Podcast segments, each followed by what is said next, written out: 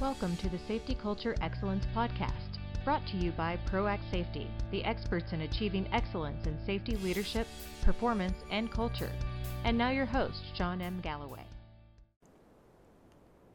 Hyperextension. It is not just about muscles. Have you ever seen an organization try to exceed its own capacity, rolling out massive amounts of new programs or taking on new projects that they were not really capable of handling? Performance gets worse regardless of the increased efforts. Morale and motivation suffer. Everyone goes home daily knowing they were not finished and it will have to return to the same problems tomorrow.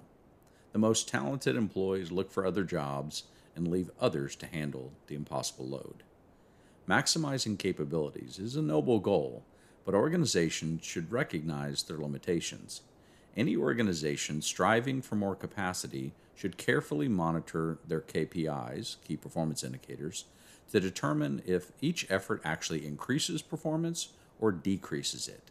If you don't realize an organization can grow itself to death, just look around and find a number of examples.